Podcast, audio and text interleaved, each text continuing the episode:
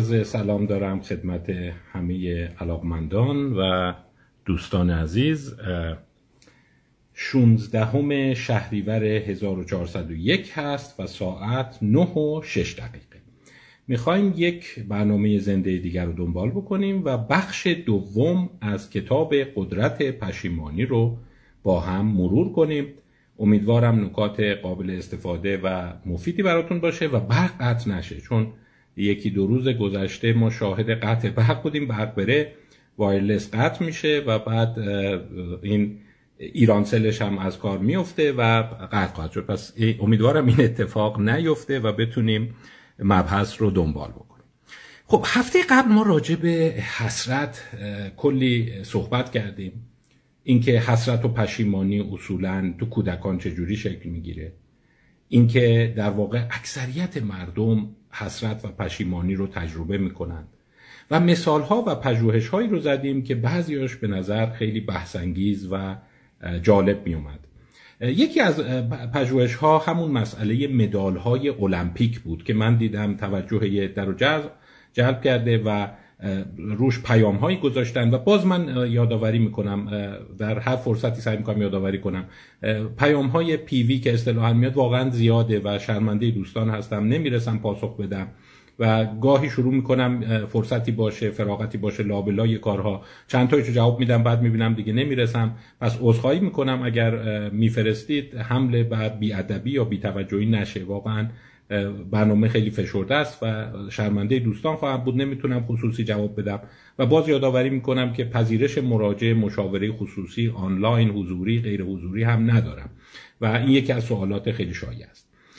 برگردیم به مسئله در واقع همین پیام ها من دیدم بعضی از کامنت ها که به خصوص توی در واقع قسمت عمومی میاد به اون مسئله بازی های المپیک اشاره کرده بود که خب آره درست میگن دیگه. خیلی از مسابقات وقتی افراد به فینال می‌رسن اونی که برونز می‌بره یعنی مسابقهش رو برده اون نیمه نهایی. ولی اونی که در واقع اون رده بندی به اصطلاح. اونی که در واقع نقره می‌گیره یعنی مسابقه رو باخته. پس میشه انتظار داشت که چهرش خیلی خوشایند و خوشحال نباشه چون آخرین مسابقهش رو باخته. ولی یادآوری کنم که آره تو یکی از مطالعات این ایراد وارد بود که مال جدو بود. که طبیعی است که اونی که نقره گرفته یعنی آخرین مسابقه رو باخته. خیلی انتظار نداری خنده های دوشنی در چهرش باشه و بیشتر سعی می‌کنه خودش رو شاد نشون بده. اما اون مطالعه اصلی که گفتم پنج المپیک رو دور کرده بود من یه لحظه برای رفع ابهام مسابقات رو براتون بخونم. ببینید هیچ کدوم از مسابقات اون مدل نبوده که دو تا در فینال به هم برسن اونی که نقره می‌گیره بازنده باشه. این مسابقات رو بررسی کرده. دو صد متر هزار متر دو صد متر بامانه 110 متر بامانه 1500 متر 200 متر.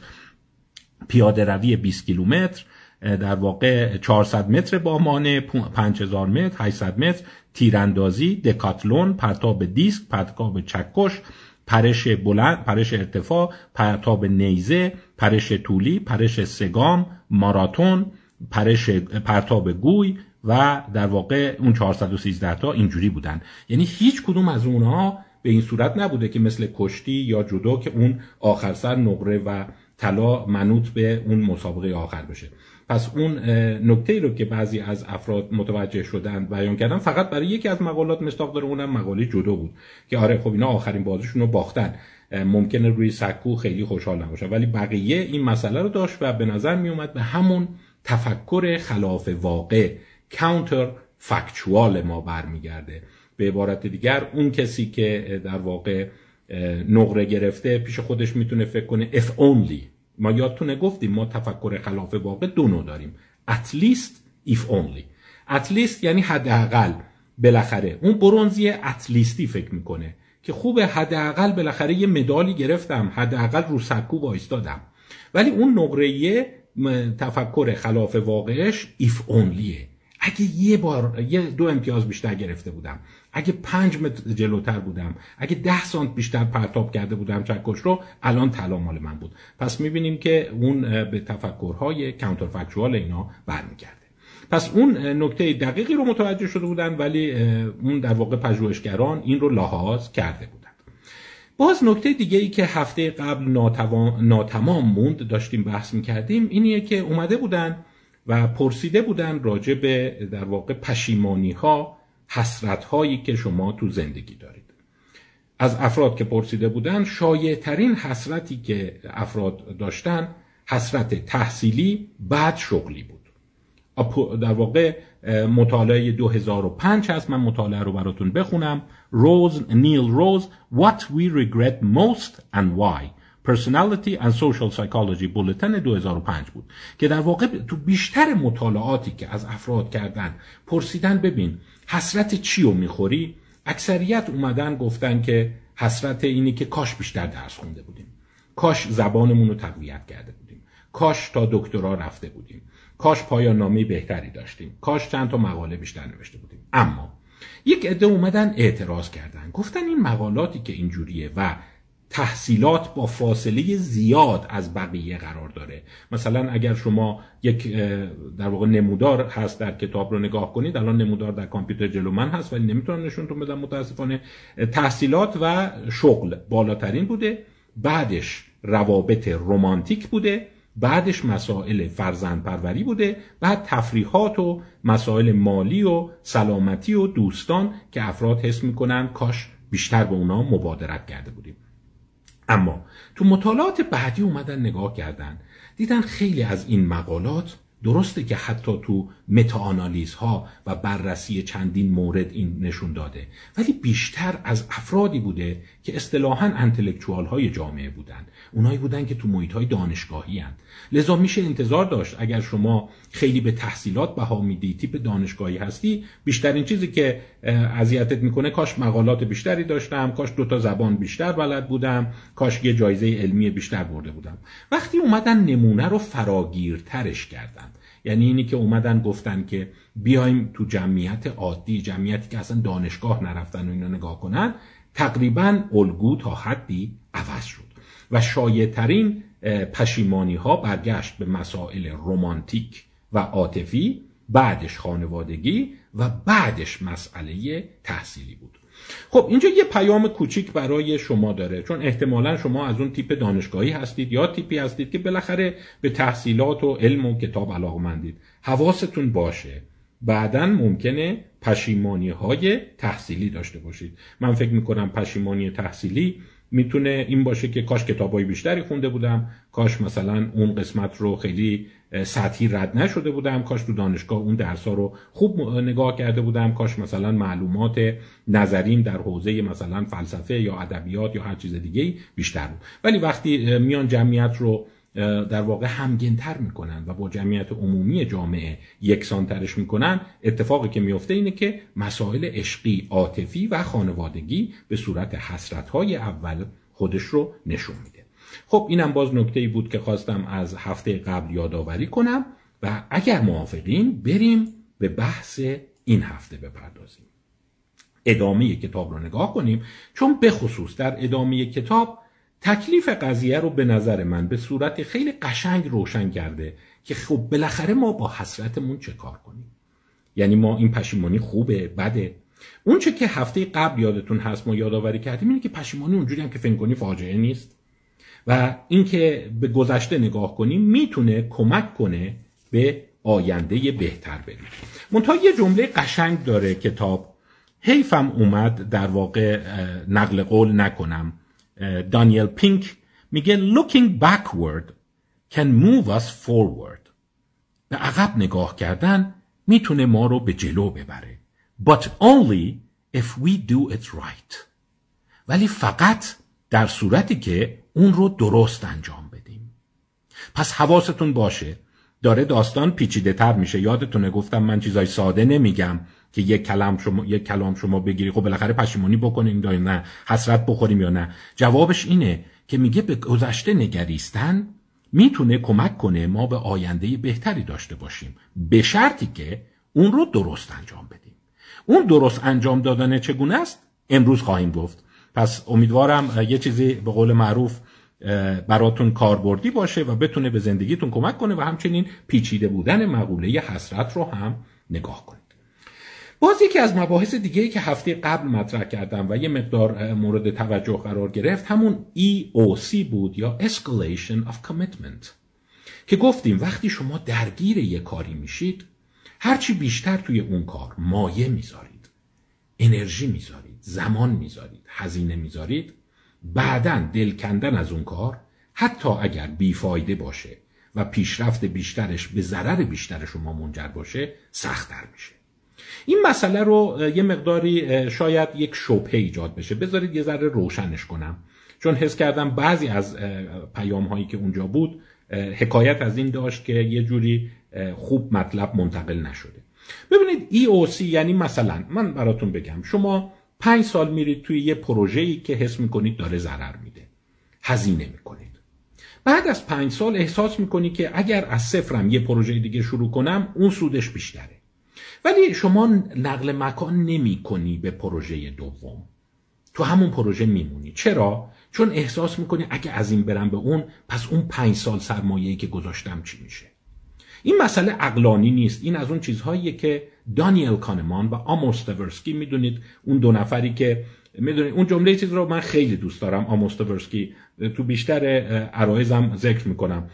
یه جا از آموستورسکی درخواست کرده بودن بیاد راجع به هوش مصنوعی سخنرانی کنه. گفته بود من راجع به هوش مصنوعی artificial intelligence چیز زیادی نمی‌دونم. من بیشتر راجع به حماقت طبیعی می‌دونم. natural stupidity. Natural stupidity versus artificial intelligence. و به نظر من نکته قشنگیه. یک جریان عمیقی در روانشناسی اجتماعی هست که سعی داره در واقع بلاحت ها و نادانی های عمومی و فراگیر رو آشکار کنه. ادعا میشه. دقت کنید. ولی یه چیزی رو شما از عرایز من و جلسات من فکر کنم دیگه خوب براتون جا افتاده که مسائل اونقدری که ما فکر می‌کنیم ساده نیست. یعنی آیا واقعا اون آدمی که پنج سال یه جا پولش رو ریخته و حس می‌کنه اگه الان من بیام برم یه جای دیگه ولو اینکه سودش بیشتره خب پس اون پنج سال جان کندن من چی میشه؟ اون زحمات من چی میشه؟ و منتقل نمی‌کنه. ما ممکنه این رو نوعی بلاحت یا حماقت یا عدم تفکر نقاد و عاقلانه بدونیم. ولی یادتون هست من دارم مرتب اینو میگم که گاهی اوقات در پشت هر نابخردی irrationality ممکنه یه rationality نهفته باشه. در یکی دو هفته آینده به این اشاره خواهم کرد و یه مسئله رو مطرح خواهم کرد. این ته ذهنتون بمونه به نام پدیده territoriality territoriality یعنی اون ملک اون محدوده. و اگر شما دقت کرده باشید انسان ها یک اینرسی عجیبی دارند. مثلا شما فرض کن اگر شما مثلا برید توی مغازه شما یک قوطی برداشته باشید یکی دیگه هم همون قوطی رو از همون جنس برداشته باشه خیلی به راحتی راضی نمیشین این دوتا با هم عوض بشه. مثلا دم صندوق بگن میشه من قوطی شما رو بگیرم شما بگیرم. شما یه احساس مقاومت می‌کنی. یا حتی صندلی رو نگاه کن. خیلی مواقع شما این رو می‌بینی. حالا بعضی از موارد مورد داره. مثلا تو هواپیما میگه میشه من اون ور بشینم من مثلا اینجا میشینم تهوع می‌گیرم ترگیجه می‌گیرم. افراد حس می‌کنن. حالا بعضی دوست دارن کنار پنجره بشینن یا بعضی دوست دارن تو اون راهرو بشینن. ولی خیلی مواقع فقط اون نیست. افراد حس می‌کنن که ببین این مال منه من چرا باید جابجا بشم؟ به این پدیده میگن تریتوریالیتی و در کتابی که هفته آینده احتمالا خدمتتون معرفی خواهم کرد یک ریشه تکاملی داره. مثل اینکه اون چیزی که من اول انتخاب کردم اون چیزی که من توش قرار گرفتم اون چیزی که به نوعی احساس می‌کنم مال منه حتی اگه عین اونو به من بدن من حاضر نمیشم عوض کنم. یعنی افراد احساس می‌کنن که اون حق تصرف و مالکیت وجود داره. و خواهیم گفت که دو نفر از افراد بسیار خوشفکر جوان نظریه رو مطرح کردن که این یک ریشه عمیق تکاملی داره.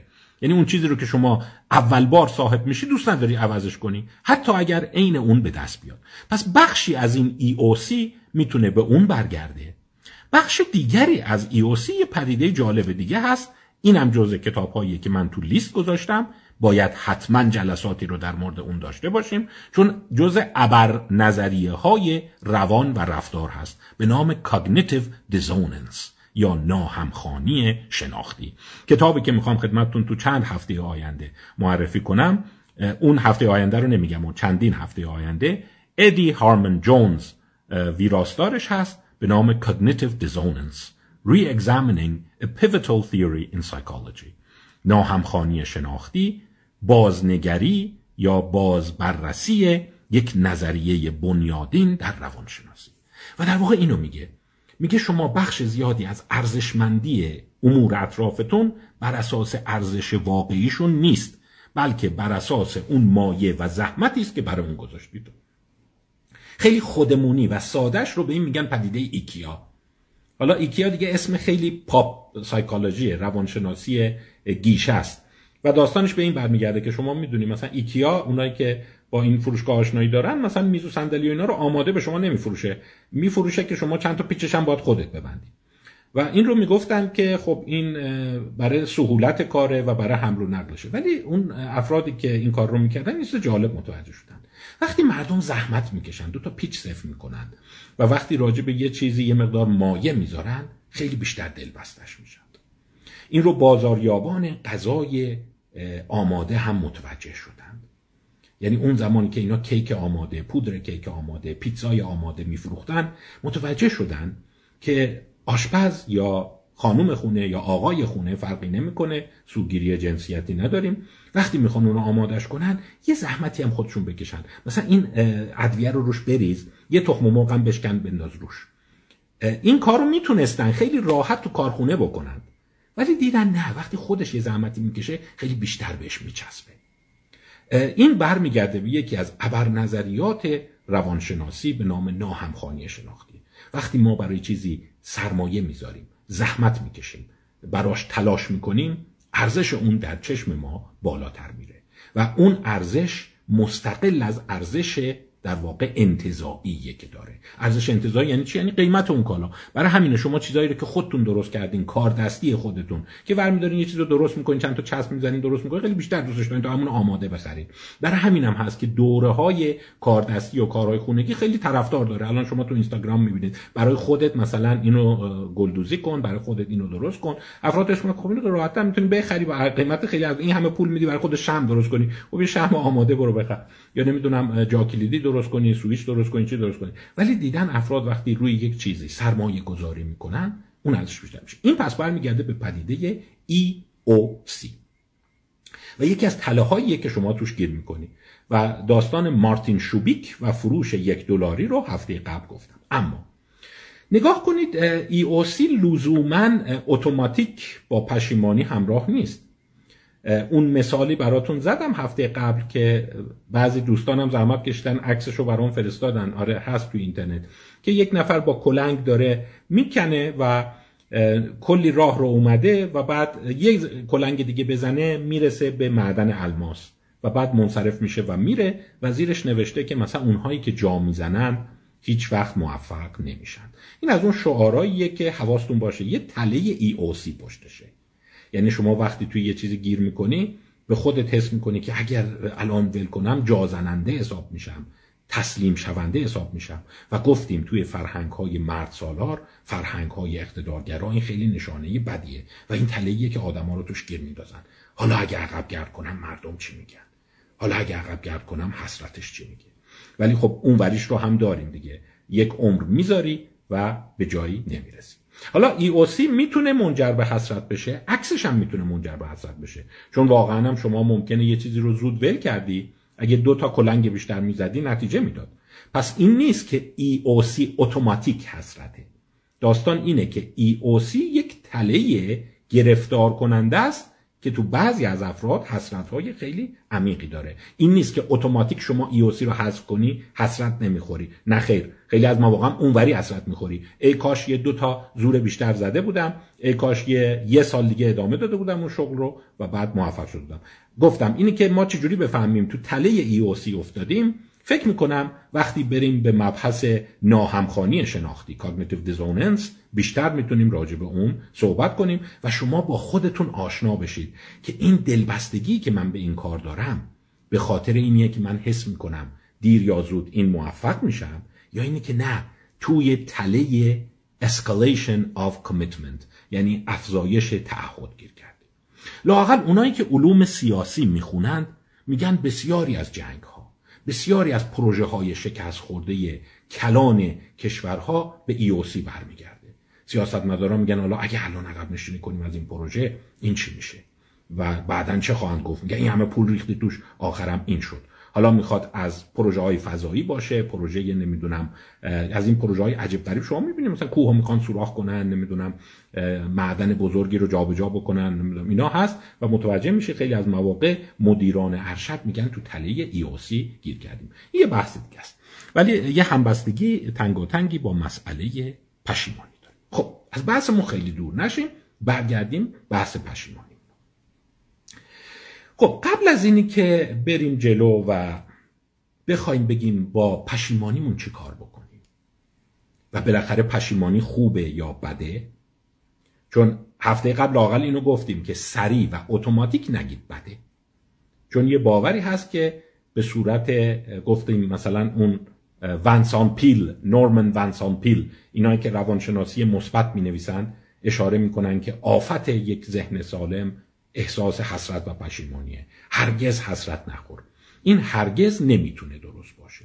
یه جاهایی به نظر میاد حسرت خوردن سازنده است و می‌تونه کمک کنه به پیشرفت ما ولی به قول دانیل پینک only if we do it right.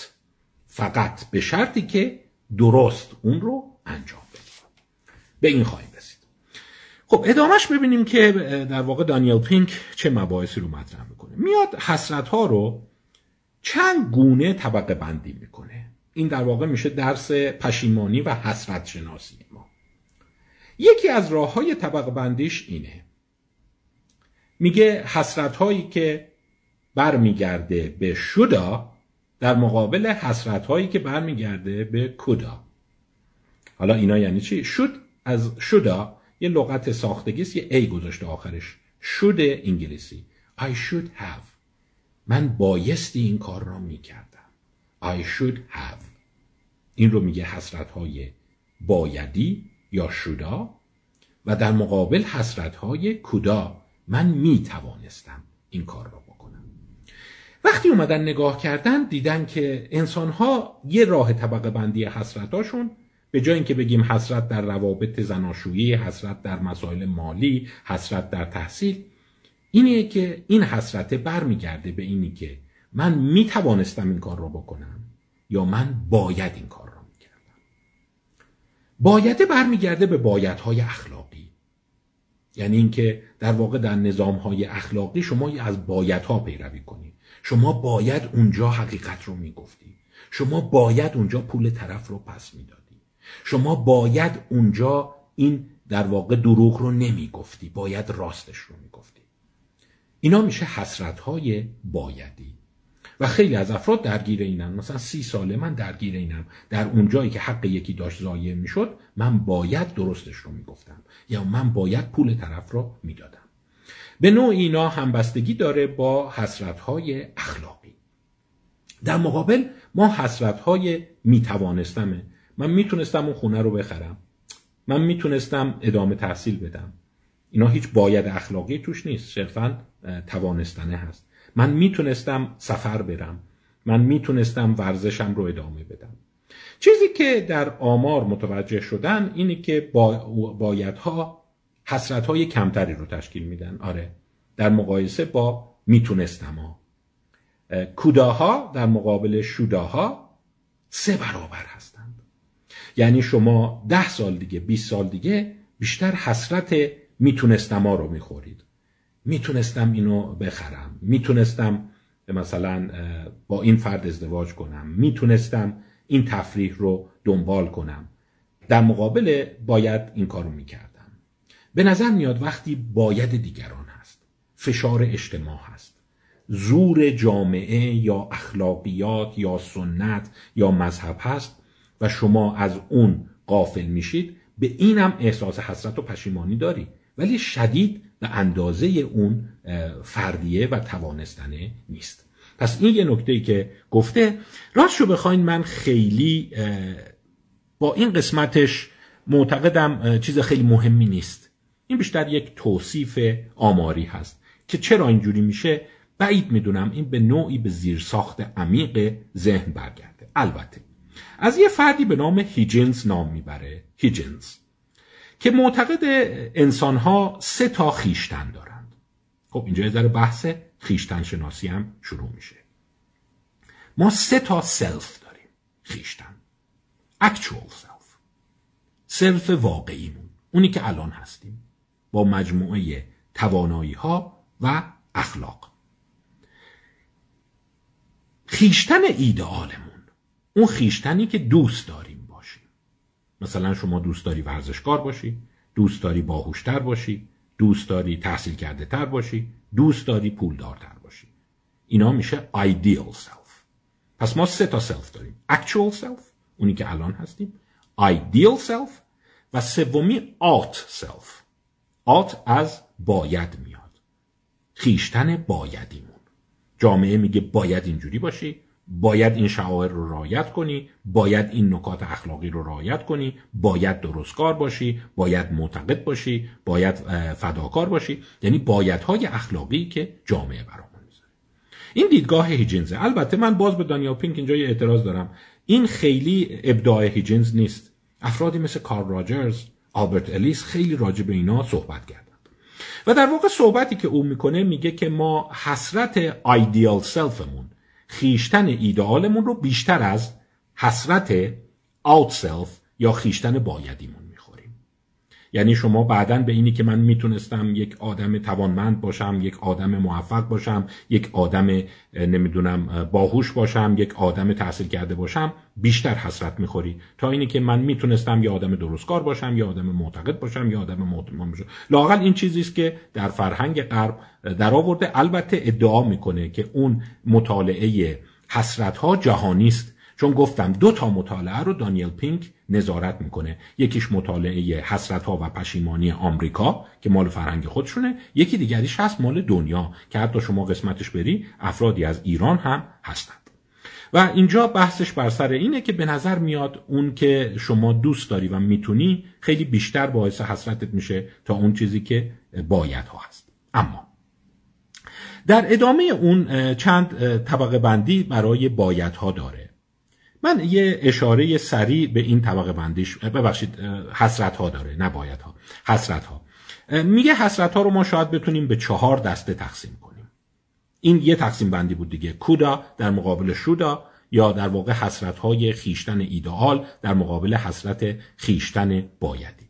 ولی طبقه بندی چهارگانش خالی از لطف نیست. یه چند لحظه بهش گوش بدید. هر چند به نظر میاد که خب سرنوشت ساز نیست. فقط برای تقسیم بندی پشیمانی ها کمک می‌کنه. یک حسرت های بنیادین foundation regrets. حسرت های بنیادین یعنی شما حسرت می‌خوری به اینی که ای کاش من خودم رو جمع و جور کرده بودم. توانایی هام رو هرز نداده بودم. کارهای مفیدتر کرده بودم. به جاهای مهمتر رسیده بودم. در واقع جملهش می‌تونه این باشه. If only I'd done the work. اگر من اون کار را کرده بودم. شما بعد از چند سال حسرت کارهای مفیدی که نکردید رو می‌خورید. اوقاتم رو به بتالت گذروندم بازی گوشی کردم همش دنبال تفریح بودم پول جمع نکردم درس نخوندم موقعیت و جایگاه اجتماعی خودم رو ارتقا ندادم. به اینا میگه حسرت های بنیادین یا فاندیشن هر چقدر شما خیشتندارتر منضبطتر و دارای دیسیپلین روانی بیشتری باشی کمتر از این حسرت ها خواهی خورد. یعنی دنبال امور خواهی رفت. این برمیگرده به یکی از خصیصه های ما تا حدی تا حدی برمیگرده به یکی از خصیصه های ما به نام conscientiousness. دوستان عزیز اینم باز از اونایی که من بعضی از کامنت ها رو خوندم بعضی باز اشتباه متوجه شدن. میگن چرا اینو غلط تلفظ می‌کنی؟ نه conscientiousness این با consciousness فرق می‌کنه. کانشسنس یعنی خداگاهی. یا آدمی که مثلا ضربه به سرش خورده بیهوشه میگن آن کانشسه یا آدمی که هوشیار چشاش باز دقیق داره گوش میده میگن کانشسه در صورتی که این یه صفت دیگه است به نام کانشینشسنس یعنی آدمایی که کارا رو تموم می‌کنند آدمایی که کارا رو نیمه کار ول نمی‌کنند پشت کار دارند منضبطن سر وقتن انرژیشون رو متمرکز روی یه چیزی نگه میدارند. این پدیده با حسرت های بنیادین ارتباط داره. و اگر شما تو حوزه کانشینشسنس یا وجدان کاری یا مسئولیت پذیری بلنگید بعدا این حسرت رو خواهید خورد. میگین وقتی مثلا پا به سن گذاشتید میگی ببین همش علافی بود. همش کلاس ها رو نرفتم خوب کار یاد نگرفتم سنبل کردم کارهای مفید انجام ندادم. الان اینجا گیر کردم.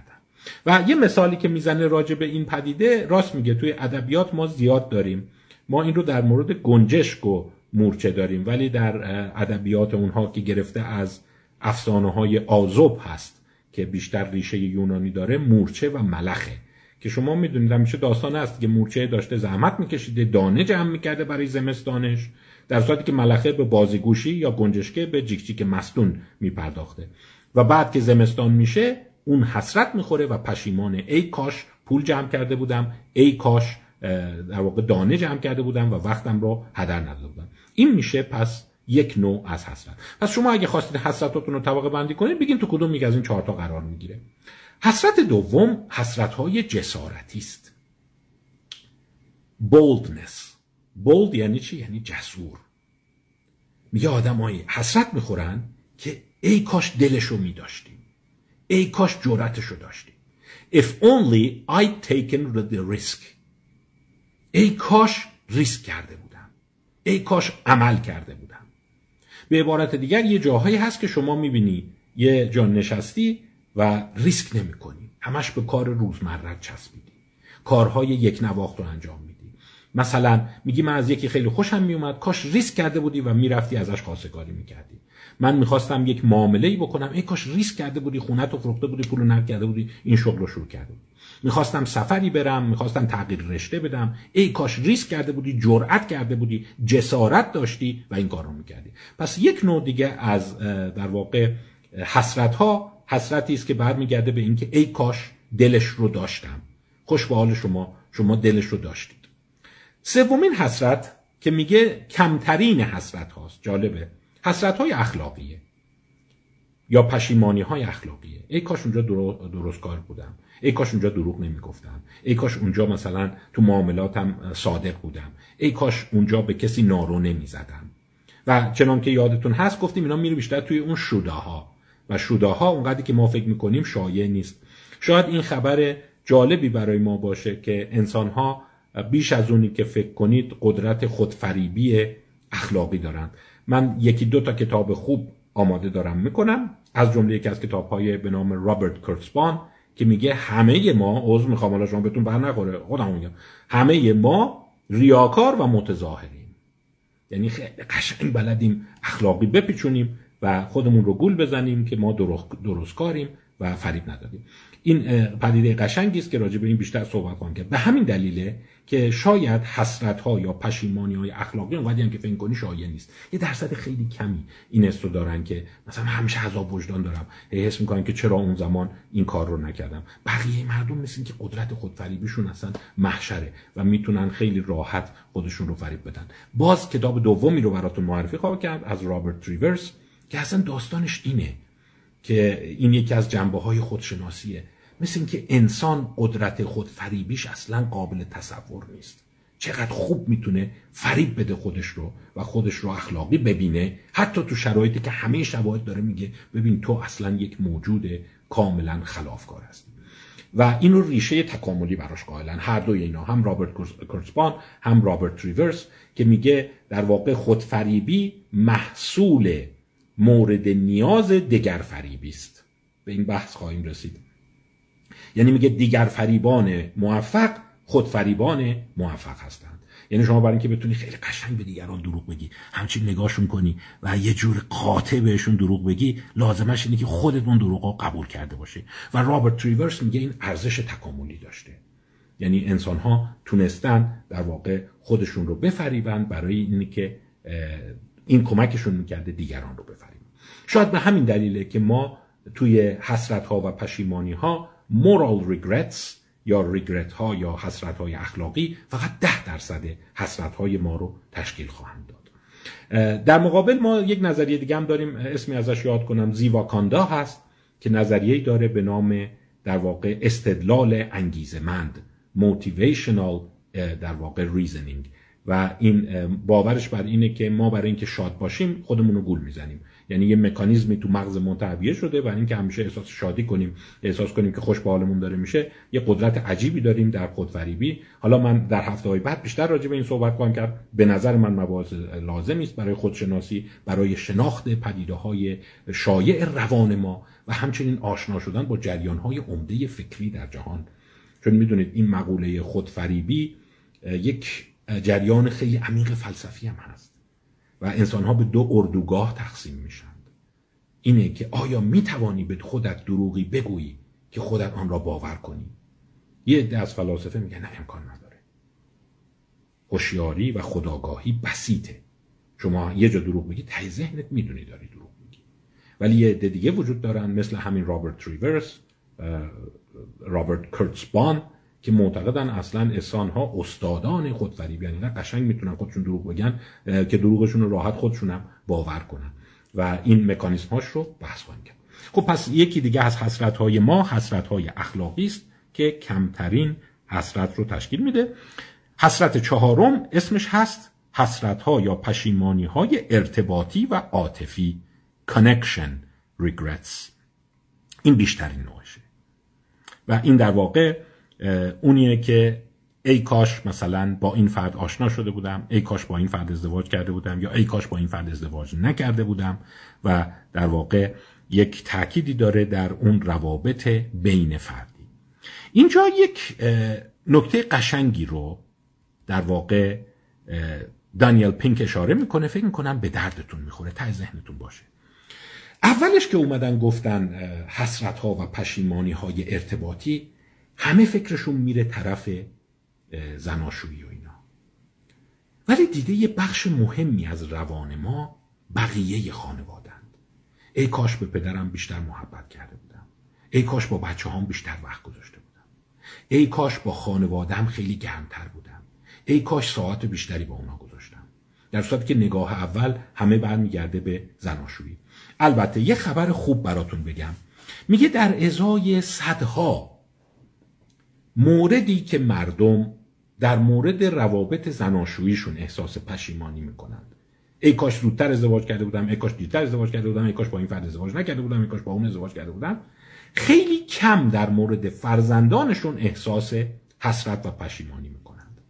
پس به نظر میاد کودکان اینقدر دوست داشتنی که شما حسرت کمتر به اون می‌خوری و کمتر کسی بوده ای کاش بچه دار نمی‌شدم. ای کاش این بچه به دنیا نمی مثل اینکه در هر شرایطی سیستم شناختی ما معتقده که این بچه هر جورش هم بوده خوب بوده و اگه به عقب برگردیم من بازم دوست داشتم که این رو داشته باشم. پس حواسون باشه ما حسرت بچه ها رو خیلی نمی‌خوریم. بیشتر حسرت جاهای دیگر رو خواهیم خوریم حسرت بچه دار شدن رو نمی‌خوریم. این نکته جالبیه. خب حالا اینو باز میگم جاهای بحث انگیزه ممکن شما بگین تو فرهنگ ها و اینا فرق داره و غیره. باز اشاره جالبی کرده به همون کتابی که چند وقت پیش براتون صحبت کردم. اون مطالعه در واقع جورج ولانت مطالعه گرانت اون 85 سال دنبال کردن بزرگ سالان هاروارد. و راست میگه در اونجا اگه یادتون باشه هم جورج ولانت گفته بود هم رابرت والدینگر که در واقع مدیران این پروژه بودن که میگه وقتی عمر این ها رو نگاه کردیم شایع ترین چیزی که اینا گفتن مسائل عاطفیشون بود. مسائل عاطفی و بین فردی. و در واقع اونایی که رابطه عاطفی خوب داشتن اونایی بودن که از زندگیشون راضی بودن. پس اون سیستم عاطفی یک نقش بسیار مهمی داره. خب بریم سراغ ادامه بحث. اینجا تقریبا بحث ما از طبقه بندی انواع حسرت ها تموم میشه. من اشاره بکنم که یک کتابی رو بهش اشاره کرده. دوستان سوال می‌کنن کتاب های خوب رو از کجا پیدا بکنیم؟ یه راهش اینه. وقتی شما تو چند تا کتابی که می‌خونی ببینی اون کتاب یا اون مقاله مورد استناد قرار گرفته. یعنی یه جون مخرج مشترک این هاست. مثلا در اینجا به کتاب Righteous Mind یا همان ذهن درستکار جاناتان هایت اشاره کرده. این از اون کتاب های خیلی خوبه و من این رو فرصت نشده معرفی کنم ولی ترجمه شده. ترجمه داره تحت عنوان ذهن درستکار چرا سیاست و مذهب افراد خوب را از هم جدا می کند ترجمه امین یزدانی و هادی بهمنی. این ترجمه موجوده. این جزء اون کتابهایی که تو لیست خواندن بذارید. جاناتان هایت جز یکی از جریان سازان مهم جاناتان هایت جز جریان سازان مهم تفکر مدرن غربی است. و در واقع اشاره تو چند حوزه داره. یکی از نکات مهمش که در همین کتاب دانیل پینک هم اشاره کرده تو همون ذهن درستکار هست که مثل اینی که ما ایدئال ها و باید های اخلاقیمون یکی نیست. مثلا یه عده زیادی باید های اخلاقیشون حول و این برمیگرده که به دیگران آسیب نزنی. در صورتی که یه عده دیگه باید های اخلاقیشون بیشتر در حول مساوات و رعایت عدل و قسطه یه عده دیگه بایدهای اخلاقیشون حول و حوش وفاداریه به خصوص وفاداری به یک سری آموزه ها و مسائل سنتی. یعنی سنت شکنان ابر غیر اخلاقیون تلقی میشن. در صورتی که تو ذهن یه عده دیگه آنهایی که به دیگران آزار میرسونند ابر غیر اخلاقی ها تلقی میشن. این نکته خیلی مهمیه. من فکر می‌کنم با وجود این کتاب الان تقریبا ده سال از چاپش گذشته ولی میارزه یه جلسه بهش اختصاص بدیم و اون رو بحث کنیم. چون یکی از چیزهایی که من می‌بینم تو جامعه باعث تنش میشه اینه که فکر می‌کنن همه انسان ها آرمان های اخلاقیشون یکسانه. جاناتان هایت به خوبی نشون میده یکسان نیست. بعضی ها هستن مثلا به مسئله این پنج طبقه بندی رو داره. یکیش آسیب زدن به دیگران مسئله قسط و مساوات و عدالت مسئله وفاداری مسئله احترام گذاشتن به اتوریته. این بند چهارمشه. مثلا بعضی هستن که معتقدن که خب حالا فلان کس مثلا آدم مهمیه پیشکسوته نمی‌دونم بزرگ قبیله است بزرگ خاندانه. خب که چی؟ من نیاز نمی‌بینم خیلی بهش احترام بذارم. ولی بعضی ها معتقدن اصلا بی احترامی به اونی که بالاتر از ما هست اصلا کفر مطلقه. این بدترین گناه ممکنه. و بعضی فرهنگ ها به این خیلی بها میدن که شما جلوی بزرگتر خودت پررویی کردی جلو اون نظر دادی یا حرفش رو گوش نکردی. در صورتی که بعضی فرهنگ ها اصلا احساس می‌کنن که اصلا این به نظر من هیچ چیزی نداره. چون مثلا پیشکسوته یا چون مثلا بزرگ خاندانه یا چون مثلا در رأس مثلا قبیله ما قرار داره ما هیچ احترامی بهش نمی‌ذاریم.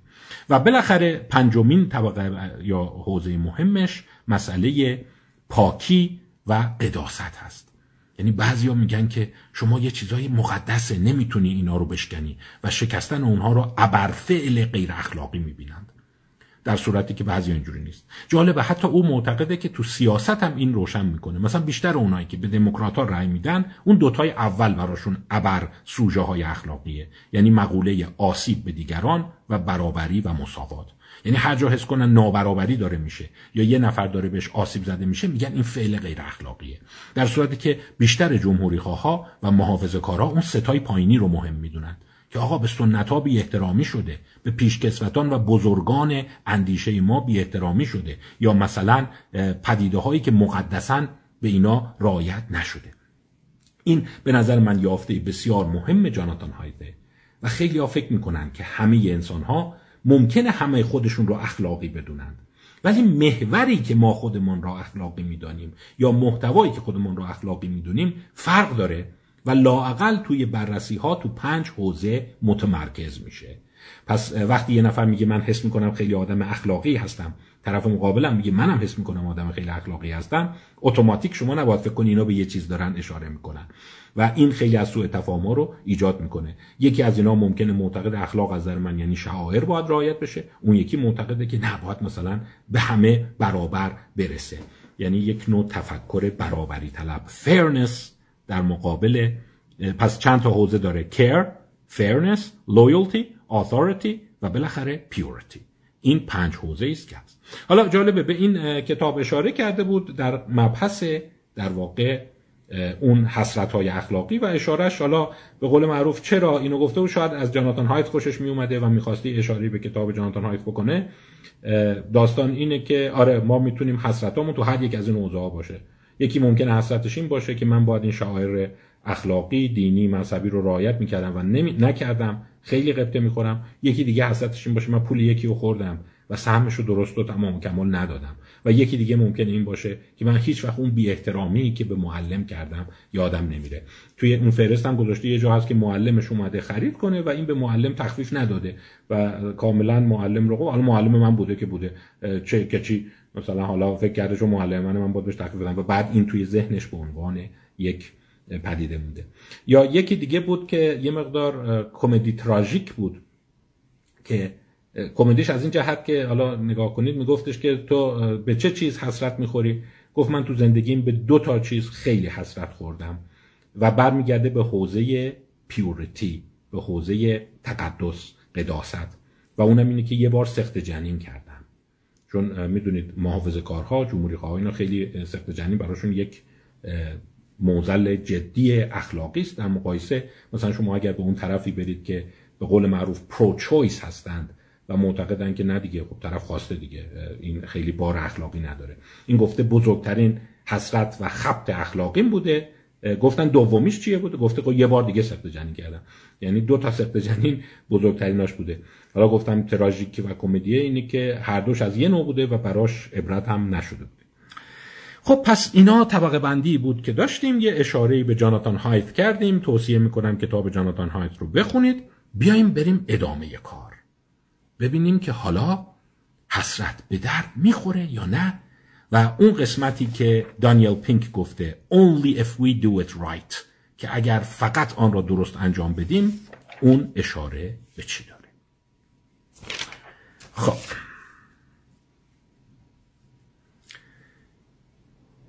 یک پدیده کلی بهتون بگم. پینک اشاره گذرا به این داره ولی یک جریان عمده در روانشناسی و رواندرمانی معاصر هست. ببین قبل از اینی که این جریان عمده شکل بگیره باور بر این بود. مثلا چهل سال پیش که هیجانات منفی هیجانات غیر مثبت بد هستند و باید سرکوب و مهار بشن هیجانات منفی چیه؟ ترس استراب خشم حسرت.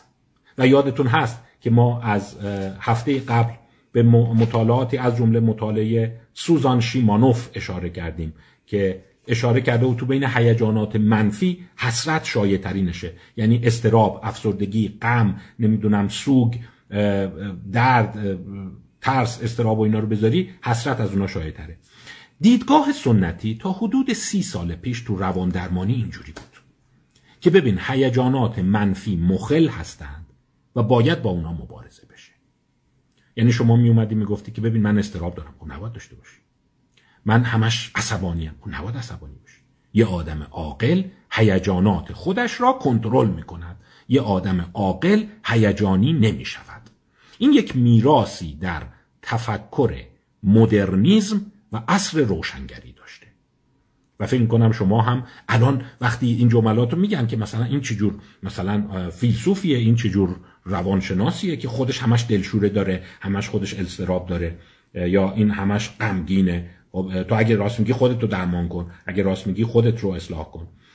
باور بر این بود که هیجانات به خصوص هیجانات منفی مخل و مضرن و وظیفه درمانگر اینه که اینها رو از بین ببره. و آدم سالمونیه که اینا رو نداشته باشه. ولی موج جدیدی شکل گرفت که بیشتر به این اشاره داشتن که دیدن نه شما هم الان اینجوری نگاه کن اگر از استراب رنج می‌بری اگر از ترس رنج می‌بری نباید اتوماتیک بگی ببین چیزای منفی منه. من باید برم پیش روانشناس روان درمانگر روان پزشک اینا رو درست کنم. دیدن نه. اینجوری نیست که هیجانات مخل باشند اولا هیجانات گاهی اوقات بسیار سازندند. پس چیزی که شاید سی سال پیش 20 سال پیش خیلی پررنگ شد اینی که هیجان به خودی خود مخل و مزر نیست. غم، اندوه، ترس، حسرت به خودی خود مزر نیست. اینا می توانند راهنمای تفکر باشند. به عبارت دیگر این چیزی هست که دانیل پینک خیلی گذرا بهش اشاره کرده میگه feeling is for thinking. احساسات برای اندیشیدنند. شما وقتی حسرت یه چیزی رو می‌خوری یعنی داره بهت سیخ می‌زنه که یه چیزی خرابه برو درستش کن. وقتی شما استراب داری یعنی something in your life درست نیست. و در واقع به جای اینی که هیجانات خودشون به خودی خود پدیده های منفی و مزر تلقی بشن نشانه ای از اتفاقات مزر بودن. مثل اینی که شما بگین مثلا بوغ ماشین این لامپ آمپر من یا بوغ ماشین من داره همش روشن میشه. اینو یه جور ساکتش کن. من برم پیش مکانیک بگم اینو صداشو ببر. در صورتی که باید اینجوری فکر کنی اون چراغ قرمز یا اون بوغی که داره می‌زنه میگه یه خرابی تو موتوره. یه چیزی اون توه که اونو باید بری درست کنی نه اینی که اینو قطع کنی. به عبارت دیگر هیجانات منفی نشانه هایی از اتفاقات و جریانات و وقایع و شرایط ناخوشایندن که داره به شما سیگنال میده که یه چیزی باید تغییر کنه. و شما میگی که نه اینو فقط برای من خفش کن. اینو فقط برای من ردش کن که من نترسم استراب نداشته باشم. الان میگن هیجانات برای شما راهنماست. چراغ راهنما برای تعیین مسیره. اینجا دانیل پینک خیلی خوب به مسئله اشاره داره در حد چند صفحه است. میگه پس ما باید اینجوری فکر کنیم که هیجانات به خودی خود مخل نیستند و اینها رو به عنوان چراغ راهنما یا علامتی برای تصمیم گیری ببینیم. وقتی من دارم همش حسرت می‌خورم معنیش یه چیزی تو زندگیم غلطه و باید اون سبک زندگی رو تغییر بدم مثل همون آمپری که وقتی روشن میشه یعنی اینکه موتور ایراد داره برو موتور رو تعمیر کن نه اینکه تمام زوم کنی. و این به نظر من توی نسل جدید روان درمانی ها مثل روان درمانی هایی مثل اکت acceptance and commitment therapy یا نسل جدید روان درمانی ها میگن هدف از بین بردن علائمی مثل افسردگی استراب نیست بلکه بیمار بتونه از اینها بهره ببره برای اصلاح زندگیش. حالا امیدوارم راجع به اینا هم بیشتر صحبت کنیم. ولی فکر می‌کنم این تاثیر شگرفی در زندگی خیلی ها داره. چون من ببینم خیلی من شاکیان. میگه من همش استراب دارم. من همش بیخوابی دارم. من همش نمی‌دونم غمگینم. خب این یعنی یه جایی بدن داره علامت میده. مثل اینی که مثلا وقتی یه جایی شما درد داری یعنی یه واقعی اون تو داره اتفاق میفته و شما انتظار داری یه مسکن بده من دیگه درد نداشته باشم.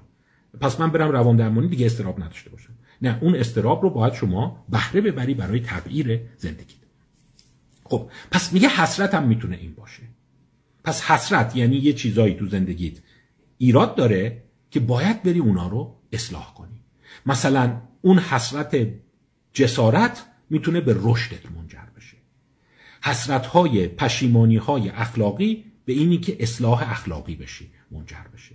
یا اون کانکشنه به این منجر بشه که شما به سمت در واقع روابط عمیق تر برید خب پس بیایم اینجوری نگاه کنیم که قدم اول اینه حسرت رو به خودی خود چیز بدی ندانیم و اون رو معرف یا اندیکاتوری بدانیم که بهتر است بعضی چیزها رو در زندگیت تغییر بدی و همونطور که گفتم اونایی که لوب پیشانیشون آسیب دیده و حسرت خیلی کمی تجربه می‌کنن این آدما وقتی که خطا میشه اتفاق بد میفته زندگیشون رو اصلاح نمی‌کنند. بعضی پیاما می‌گفت مثل آدم های ضد اجتماعی میگم آره مثل سایکوپات ها اونا اینجوریان یعنی به عبارت دیگر عبرت نمی‌گیرند.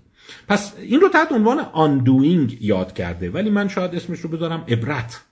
یعنی اینی که حسرتی که شما تجربه می‌کنی بایستی دستمایه یک تغییر در شما بشه. پس استراب می‌تونه دستمایه تغییر بشه غمگینی می‌تونه دستمایه تغییر سبک زندگی بشه حسرت هم می‌تونه دستمایه تغییر در واقع زندگی بشه. Undoing. باز اشاره دیگه ای داره که حسرت می‌تونه به رشد تفکر اتلیست منجر بشه. می‌دونید که حسرت بیشتر از تفکر if only میاد دیگه. گفتیم ما تفکر counterfactual یا خلاف واقع دو دسته هست. Only at least. If only یعنی که ای کاش ای بابا اگه یه خورده بیشتر این کارو کرده بودم موفق شده بودم.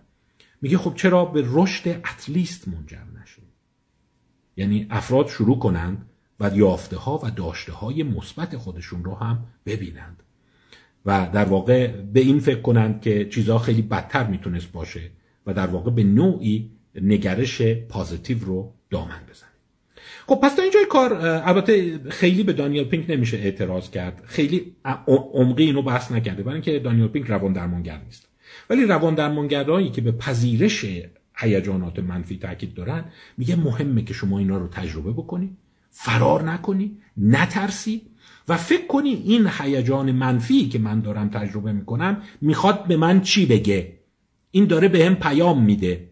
مثل این بوغ ماشین مثل این لامپ ماشین چی می‌خواد بگه؟ می‌خواد بگه پمپ خرابه می‌خواد بگه نمی‌دونم شلنگ روغنت نشت داره می‌خواد بگه نمی‌دونم دمای موتورت رفته بالا. این حسرت خوردنهای مکرر داره به من چی میگه؟ من بذارم حسرت تجربه بشه و دنبال این باشم که می‌خواد منو چجوری راهنمایی کنه و از اون بهره ببرم. بریم قسمت بعد.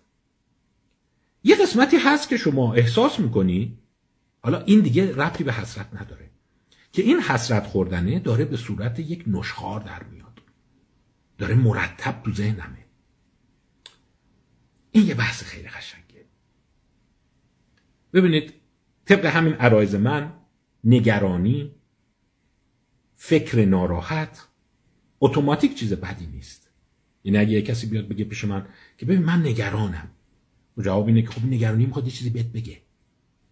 ولی سوال اینه اگر چیزی که می‌خواد به هم بگه می‌دونم یا قابل تغییر نیست یا اصولا فقط داره حس نگرانی تکرار میشه اینجاست که شما متوجه میشی اون نگرانی اون حسرت به شیوه مخل یا مخرب در اومده. در قسمت عمده از روان درمانی به این میگن به صورت یک فکر تکرار شونده نشخارگونه در اومده. یعنی من همش دارم بهش فکر می‌کنم. حتی یه راهنمایی ساده می‌کنند.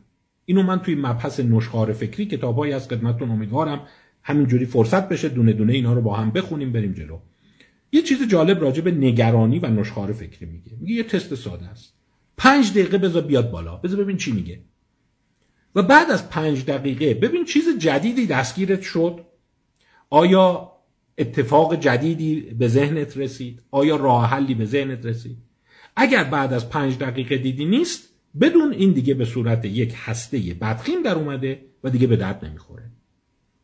حالا شما همین بوغم ممکن اینجوری نگاه کنی. بگی من رفتم سیمای ماشین رو دنبال کردم موتور رو دست دادم آب و روغنش رو نگاه کردم دیدم همش درسته. این بازی روشنه. اینجاست که این یعنی دیگه مخرب شده. میگه شما هم بشین فکر کن. اون نگرانیت. آیا بعد از پنج دقیقه منجر به تغییر تو ذهنت شد؟ مثلا من خیلی نگرانم به این دیگه از فردا درس رو شروع می‌کنم. خیلی نگران قلبمم پس از فردا سیگار رو ترک می‌کنم.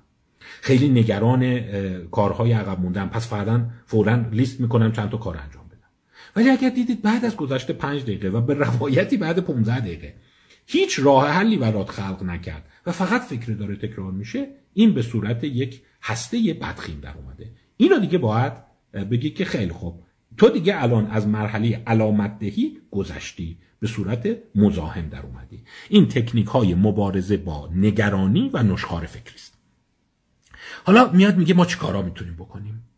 برای اینی که نشخار فکری و حسرت به صورت نشخار فکری در نیاد. چند تا راه حل میگه راه حلاش قشنگه. به نظر من یه چند دقیقه با هم به اینا فکر کنیم. به دردمون می‌خوره و جالبه که من خدمتون گفتم که چند تا همپوشانی داره کتاب ها این همپوشانی خیلی زیادی داره با کتاب چتر چتر ایتان کراس که من قبلتر معرفیش کردم که همون پچ پچ های ذهن این که تو ذهنمون یه چیزی میفته و ولمون نمی‌کنه. گفتم اینی که یه چیزی تو ذهنمون میفته می‌تونه یه راهنما باشه برای تغییر. می‌تونه یه علامت سازنده باشه که something's wrong in your life. یه چیزی تو زندگی شما خرابه. ولی اگر دیدی نه فقط مثل که فقط داره بوق می‌زنه فقط داره بوق می‌زنه من هرچی میگردم هیچی نیست. مثل این کمربندا هست که می‌بینی ماشینه بوق می‌زنه بوق می‌زنه میگه مال این این هیچ کارش نمیشه کرد. اونجاست که شما باید ساکتش کنی. ایتان کراس در کتاب Chatter ش بهش اشاره کرده جالب این خیلی نوشته ها شبیه اونه. پس می‌تونید برگردید اون کتاب Chatter رو ببینید. کتاب Chatter هم ترجمه شده تحت عنوان پچپچه های ذهن. خب یکیش چیه؟ میگه self-disclosure پس راه حل اول. Self disclosure یعنی که بازگوش کنی. بازگو کردن حسرت است. اگر شما حس می‌کنی حسرتت بدقیم شده و فقط در جهت این نیست چون گفتم خوشقیمش اینه که من درس عبرتی شد می‌خوام درس بخونم. درس عبرتی شد دیگه دروغ نگم. درس عبرتی شد کارا رو پشت گوش نندازم. درس عبرتی شد که در واقع سعی کنم اون آدمی رو که سالها فراموشش کردم باش قرم برگردم باش آشتی کنم. اینا اون قسمت سازندشه. ولی اگر دیگه سازنده نیست و حس می‌کنی یا دیگه نمیشه فرض کن فرد مرده دیگه. از دنیا رفته. من همش دارم حسرت می‌خورم. ای کاش اینو بهش می‌گفتم. ای کاش می‌گفتم دوستش دارم. ای کاش مثلا بیشتر باش وقت میذاشتم. اگر حسرت سازنده است میگه خب پس اولین کار مرخصی گرفتم رفتم سر بزنم به طرف. در حوزه چی؟ connection یا حوزه جسارت. دیگه از این به بعد من کوتاه نمیام. هر وقت همچین اتفاقی افتاد با جسارت و جرأت حقمو می‌گیرم. ولی اگر اینجوری نشد یک قدمش هست self disclosure خود افشاگری یا خود آشکارسازی. بازگو کردن برای دیگران. دو تا مقاله رو اینجا اشاره کرده. حالا جالب مقاله اولش خیلی ربط نداره. نمی‌دونم چرا اشاره کرده. مثل همون کتاب جاناتان هایته. ولی این مقاله برای من چرا جالب بود؟ برای اینکه تو دو تا کتابه که قبلا من معرفی کردم من به همین مقاله اشاره شده. یکی کتاب نردبان شکسته و دیگری تلخ و شیرین سویت سپات اسم مقاله اینه Monkeys Pay Per View. میمون ها پول میدن بابت تماشا. میگم بعضی مقاله گل می‌کنه. و گفتم یه راه مطالعه اینه که وقتی شما تو چند تا کتاب مخرج مشترک بگیرید من این رو توی این در واقع پاورپوینت ها می نویسم که این هست. و بعد وقتی شما search رو بزنی اون جستجو رو بزنی میاد ببینه ای تو این کتابم به این اشاره کرده بودم تو این یکی کتابم بهش اشاره کرده بودم. حالا شما فایل های اون نردبان شکسته و تلخ و شیرین رو ببینید فکر کنم توی حداقل یکیشون به این مطالعه اشاره کردم. تو یکی از جلسات خودشناسی هم اشاره کردم. Pay Per View. Current Biology رابرت دینر 2005 ولی راستشو بخواین نمی‌دونم چرا تو این کتابش اشاره کرده شاید کرده مقاله جالبیه. داستانش اینه که اومدن به میمونهای رزوس ماکاک. آب میوه دادند و دیدن که اینا در ازای چه کارهایی حاضرن آب میوهشون رو ول کنن اونو تماشا کنند و در ازای چه کارهایی تا بهشون آب میوه ندی تماشا نمی‌کنند. بعد سه گروه بوده. یک تماشا این برای میمونهای ماکاک رزوس نر. تماشای ناحیه تناسلی جنس مخالف. شما می‌تونید تجسم کنی یعنی میمون نشسته داره پورنوگرافی تماشا می‌کنه. دو تماشای سردسته قبیله یا اون گروهشون یا افراد مشهور و معروف گروهشون. سه تماشای افراد فرودست قبیله یا گروهشون. دیده برای دوتای اول میمون حاضر آب میوش رو بذاره کنار و در واقع از سهم آب میوش بکاهه که این دوتا رو نگاه کنه و این دوتا با هم رقابت می‌کنه. یعنی تماشا کردن سلبریتی ها افراد مشهور و مسئولین مثل تماشا کردن پرن برای این میمون جذابه. در مقابل تماشا کردن فرودستان مثل که اصلا براش چندش آور نفرت آوره باید کلی بهش آب میوه شیرین بدن که اون رو تماشا کنه. حالا به این مقاله اشاره کرده راستش بخوای نفهمیدم چرا اینو اشاره کرده. بیشتر خواسته بگه که خب این مدل پژوهش تو حیوانات هست. مقاله دومی که به اون وصل کرده اونم مقاله که باز بهش در کتاب ایتن کراس همون چتر و همچنین کتاب تادروز هزیانهای مشترک یا جمعی اشاره کردم. مقاله هست به نام Disclosing Information About the Self is Intrinsically Rewarding. دایانا تامیر و جیسون میچل در Proceeding National Academy of Science 2012 خلاصه این مقاله اینه. اینه که شما راجع به خودت حرف بزنی لذت بخشه. حالا چرا به اون گفته؟ گفته ببین همونجور که میمونه تماشای ناحیه تناسلی جنس مخالف یا تماشای به قول معروف مقامات قبیلش براش جذابه با همون الگو و سنجش نواحی مغزی دیدن وقتی شما راجع به خودت داری حرف می‌زنی برات لذت بخشه. پس شما اگر توی مهمانی هستی تو جمع هستی دوست داری از خودت تعریف کنی دوست داری از زندگی خودت بگی دوست داری تجارب خودتو بگی و همچنین کیف می‌کنی دیدن این پدیده یه که شما حتی ممکنه حاضر باشی بابتش خرج کنی که از خودت بگی. یعنی به عبارت دیگر خود افشاگری لذت بخش است. اینجا گفته که self disclosure باعث افزایش ترشح دوپامین در منطقه پاداش میشه. همون منطقه‌ای که میمون وقتی داره مسئولینش رو نگاه می‌کنه یا پورنوگرافی نگاه می‌کنه برای انسان ها هم وقتی دارن از خودشون میگن اون مناطق فعال میشه و ترشح دوپامین داره و لذت بخشه. پس یه راه کم کردن حسرت ها و پشیمانیت اینه که برای دیگران بازگوش کنید اما حواستون باشه این قسمت کاربردیه. در کتاب Chatter ایتان کراس نوشته زیاد شما self disclosure کنی به ضررت تموم میشه. چرا؟ ببین لذت بخش دیگه نه اعتیادگونه میشه. یعنی شما برات عادت میشه هر جا میری بشینی از بدبختیات بگی از زندگیت. بگی این دو تا ضرر برات داره. یک اعتیادگونه میشه. پس شما اعتیاد پیدا می‌کنی به اینکه هر جا میری از بدبختیات بگی از بدبختیات بگی. میشی ماشین متحرک نقل قول بدبختی های زندگی. روان درمانگران وارد حواسشون هست. اینو یه جور کنترل می‌کنن. چون مریض می‌تونه اینجوری باشه. بگی من فقط هر جلسه میرم حق ویزیت میدم میشنم اونجا فقط از بدبختی ها میگم میام بیرون آروم میشم. حالم خوب میشه. ولی این می‌تونه یه اعتیاد باشه چون شما وقتی مواد مصرف می‌کنی آروم میشه دیگه. پس صرف تکرار گفتن حسرت ها و پشیمانیات سازنده نیست. این رو ایتن کراس میگه و دانیل پینک با اینی که روان درمانگر نیست اینو متوجه شده. گفته مثلا بهتره یه سقف بذاری براش. یه بار بیشتر اینو نگی. یا مثلا سی دقیقه بیشتر راجبش صحبت نکنی. پس یه راه اینه که پشیمانی و حسرتاتو بگی ولی به صورت یه عادت برات در نیاد. هر جا میری داری میگی بابا صد دفعه اینو گفتی دیگه. این قسمت اولشه ضرر اولشه که اعتیادگونه میشه. ضرر دومش چیه؟ مردم با شنیدن چند باره اون به شدت به شما احساس منفی پیدا می‌کنن و شروع می‌کنن شما رو از حلقه های خودشون ترد کردن. دیگه مهمونی با این باز می‌خواد بیاد بدبختیاشو بگه. باز می‌خواد بیاد بگه از حسرتاش بگه. باز میاد می‌خواد بگه از عشق شکست خوردش بگه. ما دیگه حوصله‌شو نداریم. و یکی از نظریه های خیلی جالب افسردگی اینه. میگه افسرده ها به دلیل اینی که شروع می‌کنن در حضور دیگران مرتب از بدبختیاشون گفتن بدبختیان شروع می‌کنن دیگران شروع می‌کنن اونا رو از حلقه های معاشرتی ترد می‌کنن. و فرد شروع می‌کنه تنها میشه و شروع می‌کنه نشخار کردن. پس درستش چیه؟ ایتان کراس به نظر من قشنگتر توضیح میده. اینم فراموش نکن ایتان کراس بالاخره زمینه روانشناسی قوی داره. که میگه درستش اینه.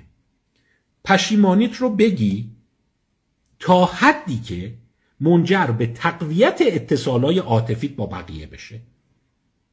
چون شما وقتی از پشیمانیات میگی یه صمیمیتیه. من رازهای زندگیمو به یکی گفتم. این باعث میشه اتصال عاطفیت زیاد بشه با بقیه. اما از تکرار این کار خودداری کنی. چون باعث تضعیف اتصالات میشه و در این حال به صورت عادت ثانویه در میاد شما شروع می‌کنی همش بدبختیات رو گفتن. قدم بعدی اینه. از این اتصالات عاطفیت استفاده بکنی برای افزایش معاشرتت بدون خودافشاگری بیشتر. این داستان رو گرفتی؟ می‌خوای افسردگیت خوب بشه؟ می‌خوای حسرتت خوب بشه؟ درستش اینه. این تلفیق کتاب دانیل پینک و ایتان کراسه. با یه سری آدما شروع کن آشنا شدن. شروع کن بهشون اعتماد کردن. شروع کن از خودت گفتن. اینقدر بسته نباش. اینقدر گارد نداشته باش. تا اون حدی بگو که اونا احساس کنن که اتصال عاطفی باشون برقرار کرد. میفهمیمت. ما هم به شما میگیم. اتصال عاطفی که برقرار شد صرف معاشرت با افراد بکن ولی دیگه هر دفعه قر نزن. از بدبختیات از پشیمانیات از ضررهات نگو.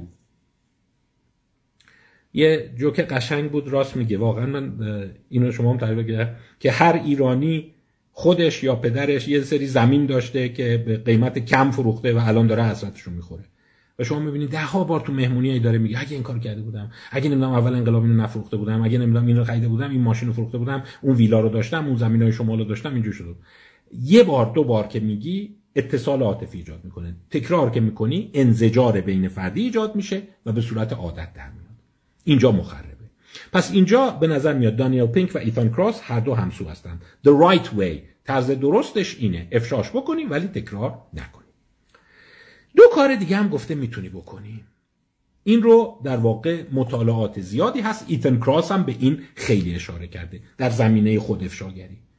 میگه شروع کنی اون رو بنویسی. درست می‌خوام. این کار زیبایی است که جیمز پن بیکر مطرح کرده. نوشتن حسرت ها به تعدیل بار نشخارگونشون منجر میشه. پس یه کتاب داشته باش و مشکلات حسرتات و پشیمانیات رو توش بنویس. ولی نیازی نیست با دیگران به اشتراک بذاری. اگه حال و حوصله نوشتن نداری در قرن 21 قلم و خودکار و اینا چیز هست میگه می‌تونی ضبطش کنی. برای خودت voice بذاری. اینم باز ایتن کراس تایید کرده.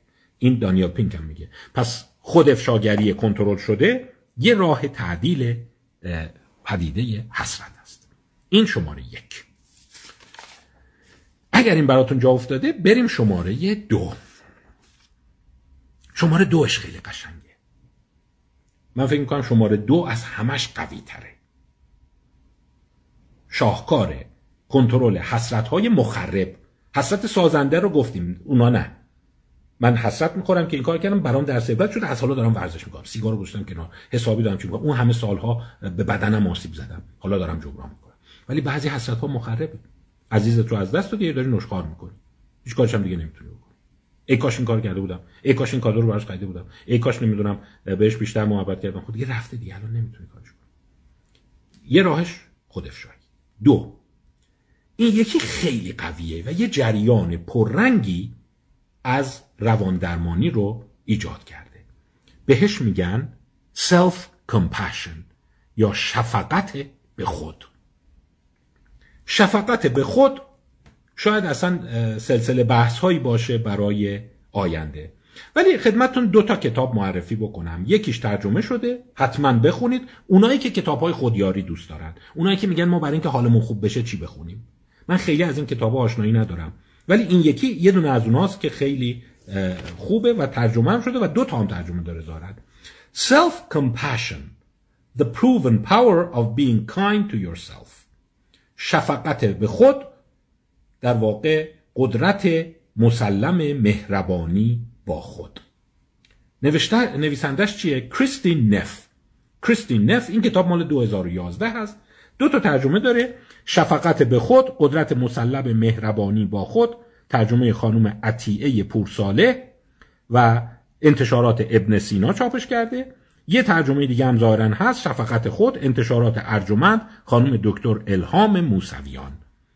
داستان این چیه؟ مبتکر و جمعبندی کننده این داستان فردی است به نام کریستین نف. کریستین نف صاحب نظر شفقت به خوده. میگه این. بحث اینجوری براتون شروع کنم. شما دیدین که یه جمله هست.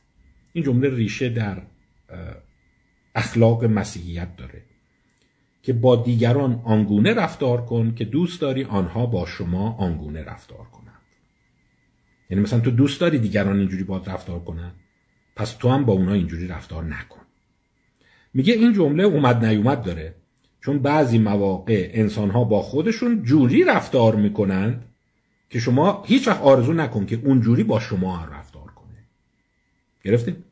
یعنی اینقدر به خودشون سخت می‌گیرن. اینقدر خودشون رو سرزنش می‌کنن. اینقدر خودشون رو تحقیر می‌کنن که اگر شما جملت این باشه ببین همون جوری که با خودت رفتار می‌کنی با ما هم رفتار کن. انصاف رو رعایت کن. این درخواست رو از خیلی ها نکنید. از بعضی ها بکنید. ولی از بعضیا این درخواست رو نکنید. چون ممکنه اینقدر به خودش سخت می‌گیره اینقدر به خودش سادیستیک و خشنه که اگر بگی اون جوری که با خودت و بچت رفتار می‌کنی با من رفتار کن بدبخت میشین فکر نکن انسان ها به خودشون آسون می‌گیرند. درصد زیادی از انسان ها هستند که مرتب به خودشان سخت می‌گیرند خودشان را سرزنش می‌کنند خودشون رو تحقیر می‌کنند خودشان را ملامت می‌کنند. یک حالت self criticism داره. self compassion شفقت به خود نقطه مقابل اینه.